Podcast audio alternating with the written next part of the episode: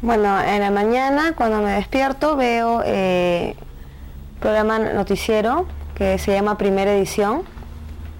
Eh, luego no tengo mucha oportunidad de ver televisión porque estoy trabajando, pero cuando regreso del trabajo eh, tengo oportunidad de ver una novela y eh, posteriormente, antes de acostarme, veo el resumen noticioso de, de todo el día.